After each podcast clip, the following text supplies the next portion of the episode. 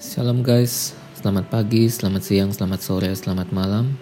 Buat kalian yang lagi dengerin renungan ini Aku berdoa semuanya dalam keadaan baik, sehat, dan selalu diberkati oleh Tuhan. Amin. Hari ini aku pengen sharing tentang masih ada harapan. Di 2 Korintus 4 ayat 17 berkata begini Sebab penderitaan ringan yang sekarang ini mengerjakan bagi kami kemuliaan kekal yang melebihi segala-galanya, jauh lebih besar daripada penderitaan kami. Teman-teman, pasti teman-teman pernah ngalamin yang namanya kehilangan barang atau kehilangan orang yang paling kalian sayangi. Atau bahkan mungkin kalian hari-hari ini lagi ngalamin yang namanya putus pekerjaan atau lagi nggak ada uang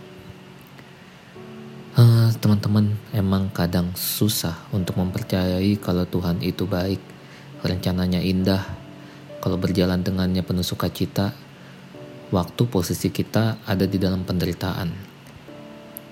Siapa sih yang bisa percaya rencana baiknya kalau hidup kita terus mendapatkan masalah dan penderitaan bertubi-tubi?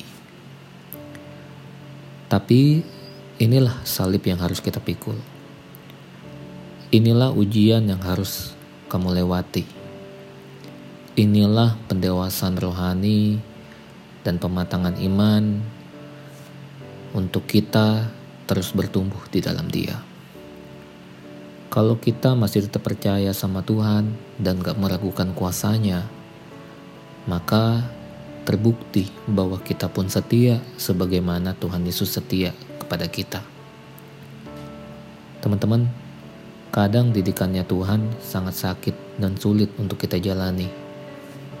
Tapi inilah proses yang baik buat kita agar hidup kita jauh lebih dewasa, bukan anak-anak lagi. Percayalah kalau penderitaan itu nggak akan selamanya, karena semua itu akan berakhir dan berbuah menjadi sukacita. Asal kamu setia, asal kamu taat, asal kamu mau terus berjuang dan mengandalkan Tuhan. Teman-teman, semoga firman Tuhan yang hari ini kita baca kembali neguhin kita dan ingetin kita. Firman Tuhan di dalam Roma 5 ayat 5 berkata begini, Dan pengharapan tidak mengecewakan karena kasih Allah telah dicurahkan di dalam hati kita oleh roh kudus yang telah dikaruniakan kepada kita. Firman Tuhan yang tadi aku baca udah jelas kalau pengharapan di dalam Tuhan itu nggak akan mengecewakan. Jadi jangan ragu lagi berharap dan percaya sama Tuhan. Karena selalu ada harapan di dalam Tuhan buat kehidupan kita. Never give up, tetap terus andalin Tuhan, tetap terus berdoa, berjalanlah bersama dengan Tuhan. Taruhlah segala pergumulanmu di dalam tangannya yang penuh kasih itu, dan biarlah Tuhan yang menuntun hari-hari hidup kita. Tetap semangat, God bless you.